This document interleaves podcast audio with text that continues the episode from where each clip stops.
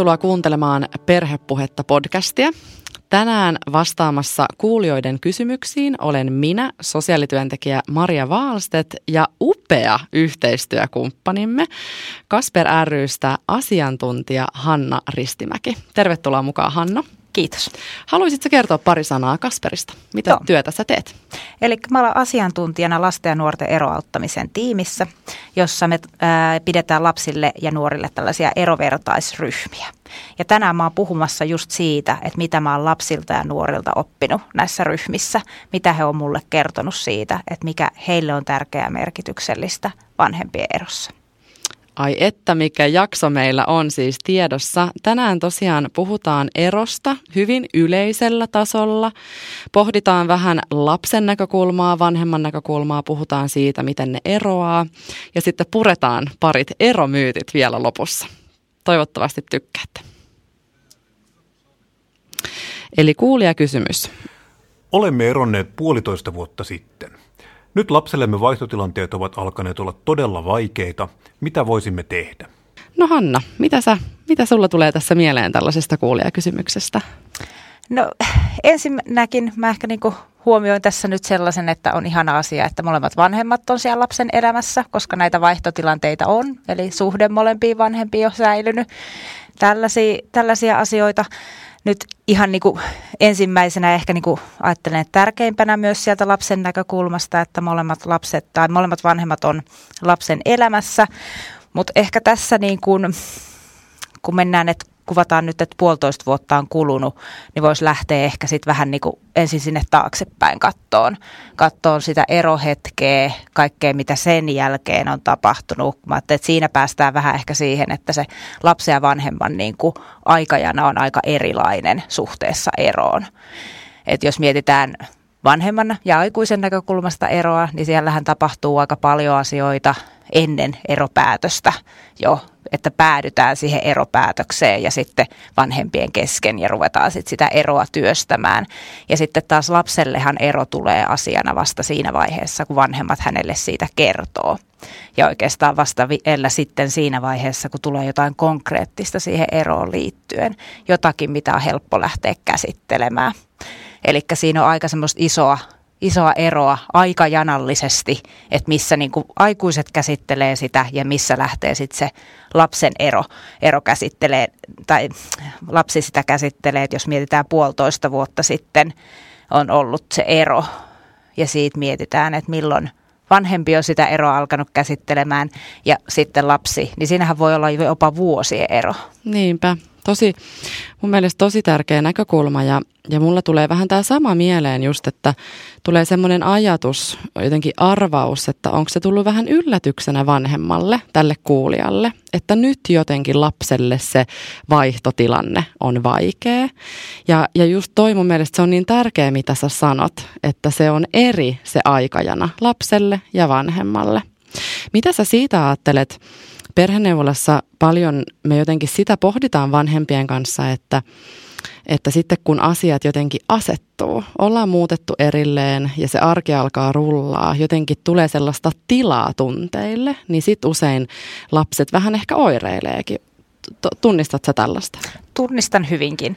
Ja nimenomaan se, että silloin se muutos on pysyvä – myös lapsen näkökulmasta. Se ei ollutkaan joku hetkellinen tilapäinen juttu, vaan että on, on tapahtunut jotain, jotain pysyvää. Ja sitten kun tällaista on tapahtunut, niin sitten sitä lähdetään tavallaan vähän enemmän niin kuin käsitteleen. Ja sitten siihen voi tulla se, se niin kuin mitä ehkä tässä kuvataan, että tulee semmoisia oire, oirehdintaa, niin kuin sanoit myös, että, että lapsi, lapsi rupeaa siinä vaiheessa oirehtimaan, kun ehkä myös niillä vanhemmilla niin asiat alkaa asettumaan on ollut sitä tunnekuohua siihen eroon liittyen ja monenlaista, monenlaista asiaa, niin nyt sitten lapsella on siihen sitten tilaa, tilaa sen asian käsittelyyn. No sä vähän jo, tai tässä vähän jo pohdiskeltiin sitä, että, että mitä siinä vaihtotilanteessa, nythän tämä kuulija ei kerro enempää, sanoo vaan, että se on lapselle vaikea, niin pitäisikö meidän vähän lähteä arvailemaan sitä lapsen mieltä, että mikä, jos oikein mennään siihen hetkeen, ollaan siinä ovella ja ehkä toinen vanhempi tuo lapsen toisen kotiin ja vanhemmatkin kohtaa ovella ja lapsi tai lapset on sitten siinä, he menee sisälle ja sitten siinä näyttäytyy kaiken näköistä, niin mitä sä ajattelet tai mitä sun kokemuksen mukaan siinä on sellaista, mikä tuo tuottaa lapselle jotenkin tunteita. Niin, no mä ajattelin, että just, just sanoit, kuvasit sen, että siinä on lapsi ja vanhemmat. Että mä ajattelin, että kenen näkökulmasta se on vaikeeta, kenelle se on vaikeeta. Se voi olla vanhemmalle vaikeeta kohdata se ex-kumppani siinä, se toinen vanhempi, jos siinä, siinä välillä on vaikka jotain ristiriitaa. Taikka sitten se voi olla lapselle, mä ajattelen, että jännittävä tilanne, kun vanhemmat on, on siinä niin kuin samaan aikaan. Jos on ollut vaikka jotain ristiriitaa, niin sitten voi olla jännitystä, jännitystä siihen liittyen. Että mä että just, että jos lähdetään miettimään sitten, että miltä se niin kuin lapsen näkökulmasta myös näyttää sellainen vaihtotilanne, niin sehän on muutos taas hänen elämässään. Erilainen muutos kuin se ero on ollut, mutta muutos kuitenkin. Että sitä muutosta tapahtuu taas niiden vaihtotilanteiden myötä aina uudelleen. Niinpä, niinpä. Mitä sä siitä ajattelet niin kuin jotenkin kun sä just puhut muutoksesta, niin voiko ne olla aika konkreettisiakin asioita lapselle jotenkin, että, että voi, va, kaverit muuttuu siinä, ehkä, niin kuin, äh, ehkä jotain päivärytmissä jotain muuttuu, eikö vaan? Kyllä, koti Mit... muuttuu Joo. ja sehän voi olla jotain niin käytännöllistä, että sun pitää niinku tavallaan asettautua taas uudestaan, että toisessa kodissa sä laitat takin oikealle puolelle ja toisessa mm. kodissa vasemmalle. Se on muutos ja sille itsessään, vaikka se tapahtuu vaikka viikoittain tai mikä tahansa se vaihtoväli onkaan, niin silti aina pitää niinku tavallaan asennoitua siihen. Niinpä. Tai sitten se voi olla jotain niin yksinkertaista, että onkin harmittaa, että jää joku leikki kesken toisessa kodissa tai puoliksi syöty karkkipussi. Et siinä voi olla sellaista niin harmia myös siitä. Ja sitten totta kai se, että on ollut ikävä ehkä sitä vanhempaa, jonka luota on ollut pois ja sitten samaan aikaa on taas eron hetki siitä toisesta vanhemmasta. Ja t- siihen liittyy sitten taas se toinen ikävä, että taas joutuu olemaan erossa toisesta vanhemmasta. Et mä ajattelin, että siinä voi olla hyvin eri tasoilla tosi erilaisia tunteita. Ja sitten jos mietitään lapsen näkökulmasta, niin se onkin jo aika iso juttu ja kokonaisuus. Joo, tulee mieleen tuosta, mitä sä ihanasti tosi kauniisti sä kuvailet sitä jotenkin tunnemyrskyä, mitä ilotulitusta, jotenkin just näin kohtaamisen iloa, mutta luopumisen surua. Ja sä vähän sitä äsken tota sanotitkin sitä, että sit vielä ne vanhemmankin tunteet, eikö vaan? Et ei, mä ajattelen ainakin, että se on ihan tosi y- ymmärrettävää ja inhimillistäkin, että sitten ne vanhempienkin tunteet tulee siihen mukaan. Miltäköhän tuntuu nähdä se entinen puoliso, ehkä jopa se entinen koti. Me ei tiedetä, sitähän voi liittyä kaiken näköisiä uusia kumppaneitakin jo, mitkä niin kuin jo vanhemmassakin tuottaa tunnetta. Mitä sä siitä ajattelet, että, että vaikuttaako se vanhemman tunnetila lapseen? Totta kai se vaikuttaa yhtä niin. lailla kuin vaikuttaa lapsen tunnetila vanhempaan. Että se on yhtä lailla niin kuin molempiin suuntiin kulkeva. Yhtä lailla vanhemmalla on ollut se ikävä omaa lastaan. Taas haetaan se yhteys. Puhuttiin aikaisemmin sit se kalibroinnista, että nimenomaan se, että, että sä asettaudut taas siihen, että mä oon ollut erossa, nyt mä oon sun kanssa. Ja sen tekee sekä lapsi että vanhempi. Ja sitten semmoista vaihtotilannetta, niin siinähän tehdään molempiin suuntiin. Mä olen ollut sun kanssa ja nyt en enää ole. Ja sitten, että mä en ole ollut sun kanssa, mutta nyt mä olen. Että siinä niin kuin mennään molempiin suuntiin, niin siinä on aika isoa, isoa sellaista niin kuin asettautumista taas molempiin suhteisiin ja niin kuin, äh, suhteessa niihin vanhempiin koteihin, kaikkiin siihen arkeen. Että se on monella eri tasolla, sekä tunnetasolla että käytännön tasolla. Niinpä. Mä tykkään tosi paljon tuosta kalibrointisanasta. Me, me paljon perheneuvolassa just vanhemmat on aika huolissaan usein, niin kuin tässäkin kuulia, just tästä, että näkee lapsessa jotain, niin kuin lapsen käytöksessä jotain. Että usein vanhemmat kuvaa näin, että sitten kun lapsi tulee kotiin sen eroviikon jälkeen, niin tota, että sitten se ensimmäinen ilta on kaoottinen, siellä on paljon jotain raivokohtauksia, paljon surua ja, ja sitten usein niin kuin vanhemmat ehkä vähän silleen, se ehkä pel- pelästyttääkin vähän, että pahimmillaan jopa he miettivät, että onko tapahtunut jotain ihan kauheata siellä toisessa kodissa. Ja sitten kuitenkin just toi kalibrointi mun mielestä on hirveän kiva ajatus, että ehkä ei ole, me ei tiedetä, mutta et voidaan arvailla jotenkin, että se on vaan osa sitä yhteen tulemista, sitä yhteyden luomista. Että jotenkin, että se, sitä ei niinku aina tarvi jotenkin problematisoida tai pelätä, vaan että me vanhempina vaan sit ollaan siinä. Pitäisikö meidän vähän miettiä sitä, että mitä sitten vanhempi voi siinä tehdä? Että onko se, mitä voi tehdä sitten, kun lapsi on jotenkin ihan tosi palasina, että mitä me voidaan vanhempina jotenkin sanoa?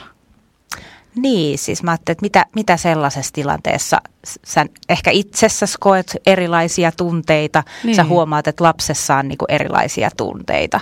Niin mä ajattelin, että sellaisessa tilanteessa niin tärkeintä on antaa aikaa ja tilaa niille tunteille, mm. että niitä ei niin kielletä, ne ei ole vääriä, sä saat Just. kokea.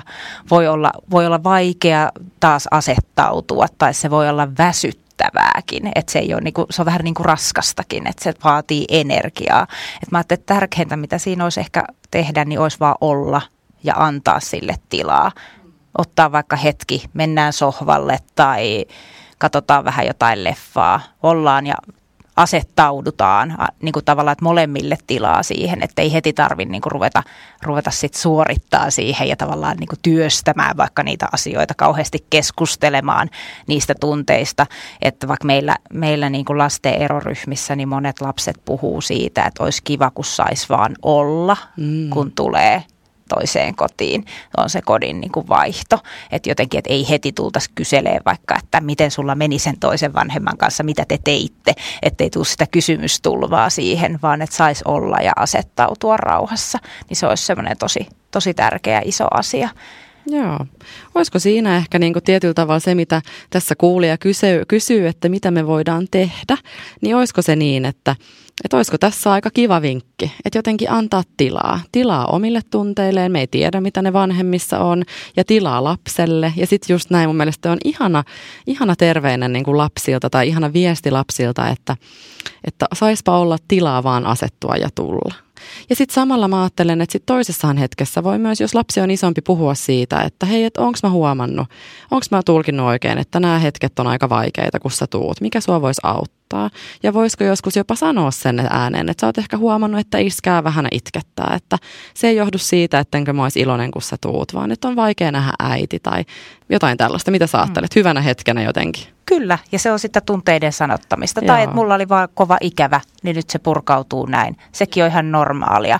Ei ikävä on niinku, ikävä on iso tunne, mutta se ei ole paha asia. Sehän aina kertoo siitä välittämisen puolesta, niin mä että sitä on sitten tärkeää taas, taas avata, että, että sen takia tämä on vaikka vaikea hetki, kun nyt se ikävä purkautuu tai muuta. Ja samalla sanottaa lapselle sitä, että hänelläkin on oikeus siihen tunteeseen. Se hänen tunne saa myös purkautua ja näkyä, ja se ei välttämättä aina purkaudu niin, että iloisina vaan halaillaan ja suukotellaan, vaan siihen tuleekin se joku ristiriita ja sanotaankin, että sä oot vaikka vähän tyhmäkin tai jotain, että se on vähän semmoista ristiriitaa ja sitten se on semmoista vähän räiskyvääkin silloin, kun monet tunteet purkautuu samaan aikaan, niin se ei tapahdukaan semmoisesta iloisessa soljussa, vaan enemmänkin sitten semmoista niin kuin ilotulitusta siinäkin puolessa tavallaan voi olla ja että se, se sallittaisi. Just näin. Eli jos vennetään yhteen meidän vastausta kuulijalle, ja upea kysymys, mä ajattelen, että varmasti kysymys, johon monet voi jotenkin samaistua. Että se on ihan ok, että puolitoista vuotta eron jälkeen lapsi, lapsessa näkyy jotain. Ne vaihtotilanteet on monissa perheissä vaikeita, ne helpottuu, voisiko senkin tässä jotenkin sanoa ajan Kyllä. myötä. Ja sitten jotenkin sen, että antaa tilaa, antaa tilaa itselleen ja lapselle ja jotenkin, että ei ei, niinku, ei liikaa jotenkin niinku hu- huolestuisi. Mm. Voiko, voiko näin jotenkin sanoa? Että, et... Ja sitä ei tarvitse pelätä. Että tavallaan, et, et, ja sehän voi johtua niin monesta muustakin asiasta. Mä ajattelen, että et siinä niinku sellaisia äh, puolitoista vuotta, niin siihen voi tulla jotain muutakin muutoksia elämään. Onko tapahtunut vaikka perhesuhteissa jotain muutoksia, vanhemmilla uusia kumppaneita. Se saattaa vaikka aktivoida uudestaan sitä eron käsittelyä, koska siihen tulee taas uusi näkökulma, kun vanhemmalla onkin uusi kumppani, niin sitten tavallaan poistuu tavallaan se sellainen ajatus, että vanhemmat palaisi ehkä yhteen. Se voi olla lapselle semmoinen, mitä hän sitten siinä käsittelee ja sen takia vaikka vaihtotilanteet on taas, taas vaikeita. Tai sitten nimenomaan just se, että on, on väsynyt siihen vaihtotilanteeseen ja sekin on ihan tavallista, että se voi olla raskasta, että kuka tahansa voi ajatella sen, että jos vaihtaa viikoittain vaikka kotia, niin ei, ei se ole niin sujuvaa välttämättä aina. Vaikka haluaa yhtä lailla olla molempien vanhempien kanssa, että se ei poista sitä siitä, mutta se, että se, siihen saa väsyä ja se saa välillä vähän ärsyttääkin ja se saa sitten näkyä, että on sellaisia tunteita.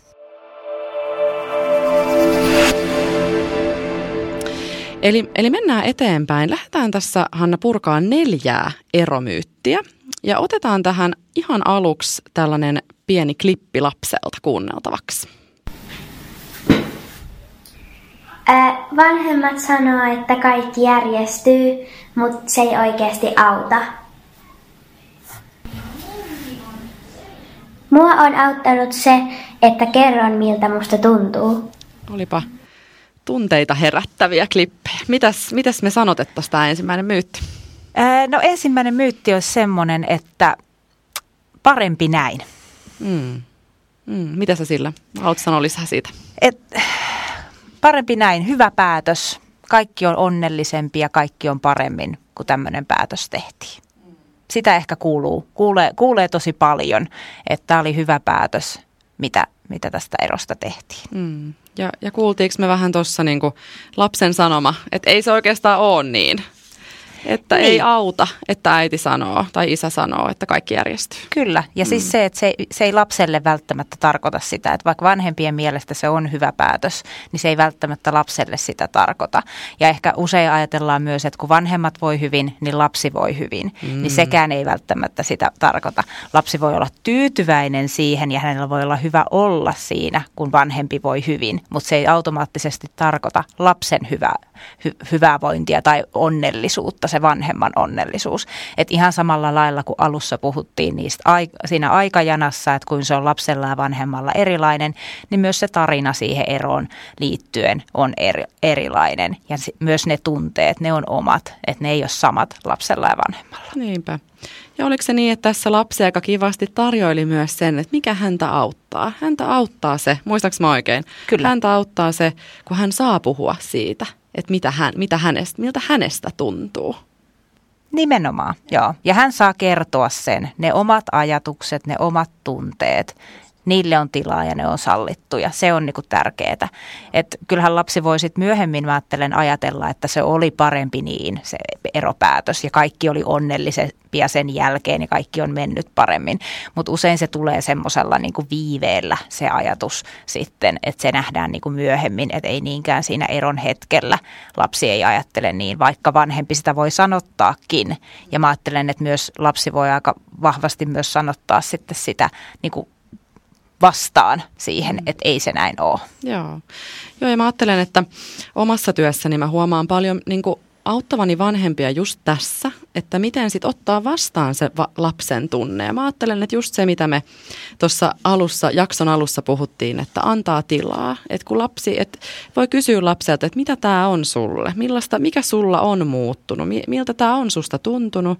Ja sitten kun lapsi kertoo, niin eikö vaan, ei meidän tarvi olla ammattilaisia ottaaksemme sen vastaan, vaan me voidaan vaan sanoa, että kiitos, että kerroit. Että äiti yrittää pitää tämän mielessä tai että tämä oli isän hyvä kuulla. Mitä sä tästä ajattelet, mitä mä tässä näin? Kyllä, siis nimenomaan että se, että lapsi kertoo jotain tunteita, jotka on ehkä vanhemmalle vähän vaikeita, niin eihän se tarkoita, että vanhemman pitää osata ammattilaisen tavoin lähteä niitä tunteita käsittelemään, vaan se, että vanhempi on valmis ottaa ne tunteet vastaan. Et, ää, eräs lapsi kertoi tällaisesta, että hänellä oli kauhean vaikeaa se, että kun hän kertoi vanhemmille jostain vaikeista asioista, liittyneen eroon, kahteen kotiin, kouluun, harrastuksiin, kavereihin, mihin tahansa, niin vanhemmat rupesivat aina ratkaiseen niitä ja antaa niin vastauksia, että mitä pitää tehdä. Niin sitten hän teki semmoisen sopimuksen vanhempien kanssa, että aina kun hänellä on vaikea asia, niin hän menee puhumaan hänen pehmolelulleen ja jättää oven auki ja hän kertoo sen vanhemmille, että nyt hän menee juttelemaan sille pehmolelulle. Ja silloin vanhemmat sai tulla kuuntelemaan, mitä lapsi puhuu sille lelulle, mutta ei kommentoida eikä vastata. Sillä tavalla lapsikin tiesi, että vanhemmat tietää näistä kyllä, mutta niiden eteen ei ruvettu heti tekemään jotain. Et tärkeämpää oli se, että vanhemmalla on se tieto, kuin että mitä sillä tiedolla tehdään. Ai että, ihana tarina. No mutta mennäänkö seuraavaan myyttiin? Ja seuraava myytti, mikä me ollaan otettu tähän käsiteltäväksi, olisi, että, että olisi aina hyvä yhteistyö erovanhemmuudessa. Mitä sä siitä ajattelet, Hanna? Niin, kaiken pitäisi olla tosi sujuvaa ja mennä, mennä hyvin.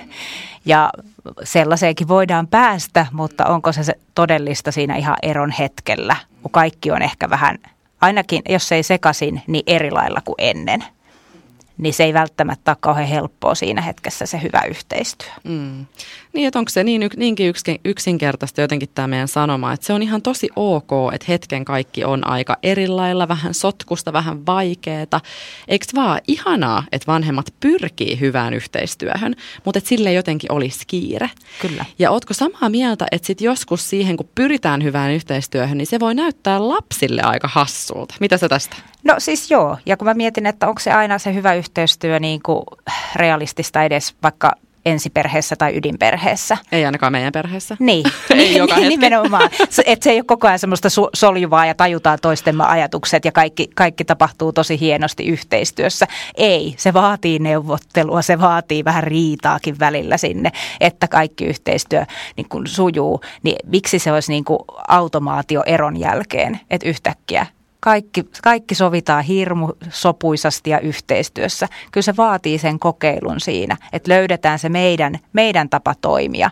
Ja sitten mä ajattelen, että jos mietitään taas lapsen näkökulmasta, niin se, että sujuva yhteistyö ja kaikki toimii tosi hienosti vanhempien kesken, kaikki jakautuu, niin se, että että jotenkin se, että lapsella on sitten taas yksilöllinen suhde molempiin vanhempiin, että se ei ole sama molempiin vanhempiin, vaan yksilöllinen suhde – äitiin ja isään. Että se niin kuin menee, menee niin, että ei kaiken tarvitse tapahtua samalla lailla. Että jos mulla iskällä on tapana rakennella, niin ei mun ole pakko tehdä sitä äidin kanssa. Meillä saa olla omat jutut, että ei kaiken tarvi olla, olla samalla tavalla. Niin, joo, mä tulee mieleen tuosta, mitä sanot, just sen, että usein ehkä tulee sellainen tunne, että vanhemmilla voi olla niin kuin erossa just vaikea luottaa siihen, että toinen tekee jotenkin osuutensa. Ja onko meidän viesti vähän myös se, että jotenkin luottaa siihen, että se on ihan ok, että se vanhemmuus on erilaista. Sitten kun ollaan eri kodeissa, että ei se lapsi siitä rikki mene. Lapselle isä on isä ja äiti on äiti tai mikä ikinä se on se perhe, perhemuoto, mutta se, että vanhemmat on erilaisia, se on ihan ok. Kyllä. Ja se suhde molempiin on, on niin kuin oma Just. ja yksilöllinen. Just. Niin että luottaa siihen, että se lapsen ja vanhemman suhde on hyvä ja kantava, niin sitten se, että miten, mitä siinä suhteessa tapahtuu, että onko se enemmän urheilua vai onko se enemmän askartelua, niin sillähän ei ole yhtään mitään väliä, vai että, että katsotaanko leffoja tai mikä se yhteinen juttu onkaan, mitä tehdään, mikä on se yhteistä ajanviettoa, niin että sen ei tarvi olla samanlaista molemmissa kodeissa. Tai vaikka ruoka-ajatkaan, niin ei se ole niin niin väliä, että jos meillä syödään viideltä ja teillä syödään seitsemältä, niin Just. Ra- lapsi saa kuitenkin ruokansa. Just näin. No sitten oikein tämmöinen niin kolmas myytti. Mä ajattelen, että tämä on, tää on niin kuin tosi tärkeä sanoa ääneen. Tätä ainakin mä kuulen tosi paljon omassa työssäni, että pilasinko mä lapseni lapsuuden eroamalla. Hmm. Vaikea kysymys, koska lapsihan voi sanoa sulle just, että pilasit. Niin. Niin sä just teit, että sä pilasit koko mun elämän tällä päätöksellä. Nyt mä, mun kaikki on pilalla. Niin. Niin miten sitten sellaisen, siinä tilanteessa mennään? Niin, ihan, ihan totta puhut. Mitä siinä sitten mennään? Ja, ja mä mietin, että, että tarviiko siinä korjata sitäkään? Että voisiko siinäkin sanoa, että, että tosi hyvä, että sanot, että, että susta on tuntunut tolta. Mitä sä tästä? No kyllä, ja mä ajattelin, että kun lapsella on oikeus siihen tunteeseen, että mun mm. elämä meni nyt pilalle, ja se, että, että lapsi saa sen sanoa, niin sehän on hirveän tärkeä asia. Ja jos se lapsi sen sanoo, niin se on myös myös iso juttu. Et ehkä siinäkin on sellainen, mitä meidän lasten eroryhmissä tulee, niin välttämättä aina lapsethan ei vanhemmille halua eroon liittyvistä asioista puhua. Se on vähän vaikeatakin mm. puhua, koska vanhem, vanhemmat on niin lähellä siinä, niin ei halua siitä puhua. Mutta siellä eroryhmissä lapset kyllä puhuu tosi paljon ja mä ajattelen, että sit kun, jos lapsella on tämä näkökulma, että mun elämä meni pilalle, niin siellä ryhmässä lapsi voi saada siihen sitten vähän erilaisia näkökulmia. Koska mm. ryhmässä on lapsia, jotka on eri tilanteessa suhteessa siihen eroon. Joillekin se on tapahtunut hyvin vastikään ja joillakin siitä saattaa olla vaikka jo useampi vuosi. Ja he voi nähdä jo siinä enemmän niitä hyviäkin puolia. Ja sitten sieltä, että saa kuulla muilta lapsilta sitä ajatusta, että hei, siihen liittyykin jotain ihan kivoja juttuja. Joku ajattelikin, että se on ihan hyvä juttu. Niin se voi tuoda lapselle taas ihan uutta näkökulmaa siihen ajatukseen, kun sitten taas jos vanhempi sanoo sen, mistä aikaisemmin puhuttiin, että tämä on ihan hyvä päätös, mm. että parempi näin. Niinpä. Ja just tulee mieleen niin kuin se, mitä mitä me paljon työssämme tehdään, että, että sitten me tuetaan vanhempaa ottaa vastaan se, se jotenkin se, se viesti. Että onhan se iso viesti ottaa vastaan, että lapsi sanoo, että sä pilasit mun elämän. Ja se voi olla siinä hetkessä totta, just noin mitä sä sanot. Ja sitten ehkä tulevaisuudessa se on jo vähän hälvennyt, se on muuttunut, se on, se on jotain muuta. Ja mä ajattelen, että sekin on tosi ok. Ja, ja just kuitenkin just sen näkökulma, että tärkeää, että myös vanhemmat saa tukea erossa. Jos ei ystäviltään, niin sitten joskus ammattilaisilta. Jotta sitten me voidaan olla niiden tunteiden kanssa. Voin vaan kuvitella, että varmaan syyllisyys herää katumus, ehkä häpeä, suru, että nyt mä oon tehnyt näin, mutta kuitenkin mun on seistävä sen takana, että tää, mä tein tällä, tai me tehtiin, minä tein, joku teki tämmöisen päätöksen ja että nyt vaan mennään eteenpäin, eikö vaan? Kyllä, ja että otan sitten vaan vastaan sen lapsenkin pahaolon, vaikka kuin pahalta Just. se tuntuukin siinä hetkessä, mutta että on joku, jonka kanssa jutella siitä omasta pahasta olosta ja ehkä tarjota sitten lapselle myös sitä samaa. Ihana, ihan, ihanasti sanottu. Ottaa tukea vastaan, jotta voi tukea toista. No sitten vielä viimeinen myytti, oikea tämmöinen myytti ja myytti. No niin, ihan pelottaa sanottaa ääneen. Tasapuolisuus, että aina jaettaisiin arki viikko viikko. Hmm. Mitäs tästä myytistä? Kaikki 50-50. Niin, ja kaikki, kaikki menee tasan, kaikki lapsen, lapsen asiat tasan. Sehän on jotenkin tavallaan, mä että tällä hetkellä aika yleinen ratkaisu mun mielestä ehkä semmoinen, johon vähän pyritäänkin. Että jotenkin halutaan, että molemmilla on tasan saman verran aikaa lapsen kanssa, molemmat tekee tasan saman verran lapsen kanssa. Mutta sitten taas, jos mä mietin sitä niin kuin lapsen kannalta sitä asiaa, niin eihän se lapsen ja vanhemman suhde ei ole sama kuin yhdessä vietetyn ajan määrä. Et se ei määrittele sitä, että jos mä vietän sun kanssa saman verran aikaa kuin toinenkin vanhempi, niin meillä on ihan samanlainen ja yhtä hyvä suhde, vaan se suhteen laatu muodostuu ihan eri asioista. Ja se olisi ehkä enemmän tärkeää, se vanhemman välinen suhde, kuin se ajan ja kaiken muun lapseen liittyvän jakaminen tasan. Ai että mikä, mikä viesti, että yhteinen vietetty aika ei ole yhtä kuin se rakkauden määrä. Mun mielestä tuossa on jotain tosi oleellista. Ja just se, että, että olisiko se sitten niin kuin jotenkin niin päin, että, että miten sitten me voidaan olla läsnä enemmän sen lapsen elämässä. Että jotenkin, että, että olisi, että en mä tiedä mikä se on eri perheissä, mutta se, että olisi niitä semmoisia joustavia arkitapaamisia, mitkä olisi lapselle ja vanhemmalle mieluisia, mitkä tukisi sitä yhteistä tekemistä. Kuulinko mä oikein? Kyllä, kyllä. Ja jotenkin rohkeutta tehdä oman perheen, oman lapsen kannalta – oikeat ratkaisut. Ja sitten mä ajattelen, että tässä niin kuin isossa osassa on se, että miten lapsi saa olla mukana niissä ratkaisuissa ja päätöksissä, mitä tehdään. Vastuuhan on aina vanhemmilla, totta kai, mutta miten kuullaan lasta, kuunnellaan mitä mieltä lapsi on näistä ajatuksista, että miten kotia vaihdetaan, mikä on lapselle tärkeää ja merkityksellistä, mikä pitäisi ainakin toteuttaa lapselle. Että tavallaan että jotenkin ottaa lapsi mukaan siihen ja osoittaa lapselle, että hänen niillä ajatuksilla ja toiveilla on merkitystä ja jos ei niitä pysty kaikkia toteuttamaan, niin ainakin me niin kuin otetaan ne ihan tosissaan ja yritetään vaikka. Mm, ja että kokeillaan sitten erilaisia ratkaisuja. Että ehkä siinä enemmän sitä rohkeutta tehdä oman perheen näköisiä ratkaisuja kuin pyrkiä siihen, mikä on vallalla, että, että se viikko viikko on joku täydellinen ratkaisu. Että se ei välttämättä kaikilla ole. Toisille se taas toimii. Mä ajattelen, että toi on tosi ihanasti sanottu, että kuunnellaan mitä lapsi toivoo, mutta siten, että vanhemmat aina kantaa sen vastuun. Ja sitten tuohon tohon viimeiseen, mitä sä sanoit, että mä ajattelen, että sekin on ehkä just hyvä tuoda esille, että sit jos se on niin, että semmoinen viikko viikko tuottaa rauhan, eli että ei, että sitten se niinku vähentää vanhempien välistä kitkaa, niin silloin eikö vaan, se on ehkä sitten se, mihin ainakin alussa mennään, ehkä ikuisesti mennään, koska sitten kuitenkin just näin tämä toinen puoli, että sitten jos se on hirveän riitasta, niin sitten joskus se, että kaikki on niin kuin hyvin veitsellä leikattu mustavalkoista, ei tarvi erikseen mistään sopia, niin sitten se myös suojaa lasta. Ootko Kyllä. samaa mieltä? Ja se on sitten just sen perheen ja lapsen kannalta just. se oikea ratkaisu. Että nimenomaan, että näkökulma olisi siellä. Mielu, mieluiten siinä lapsessa, että mikä on lapselle paras ratkaisu, niin sehän olisi se tärkeä, tärkeä asia. No mutta tässä oli meidän neljä myyttiä. Pitäisikö näitä jotenkin vielä vetää yhteen? Pitäisikö me sanoa jotain vielä tähän loppuun? No, joo, jotenkin ehkä, mä ajattelen, että tässä ehkä se, mitä tuossa aikaisemmassa tuli, että on, on niinku rohkeus, rohkeus siihen oman, oman perheen niinku katseluun, että mikä meille toimii, mikä meille on hyvää. Se olisi tärkeää. Ja sitten semmoinen yksi asia, mikä mä ajattelen, että kun puhutaan erosta, niin se, että mitä meidän eroryhmissäkin lapset tuo paljon esille, että se ero on vaan osa sitä elämää. Että se ei ole koko elämä. Et siellä on koulut, siellä on kaverit, siellä on harrastukset, siellä on pelit, siellä on systeemit. Et se ero on yksi juttu. Et ei sit aina mietitä myöskään, että jos jotain tapahtuu, niin se on eron syytä, vaan se on elämää. Ja se on sitä kokonaisuutta. Tosi tärkeä sanoma, että toivoa on. Kaikki ei ole ikuisesti pilalla. Elämä jatkuu, arki jatkuu. Otetaanko Joo. tähän vielä loppuun sellainen pieni toivon luoma lapsen oma Kyllä. lukema? lapsen ääni. Ensin ero tuntui minusta aivan kamalalta, mutta sitten totuin siihen. Näin isä ja äitiä usein, ei ne mihinkään hävinneet. Nyt keksin asiasta jo hyviäkin puolia. Kiitos, että kuuntelit meidän viimeisen jakson eli erojakson.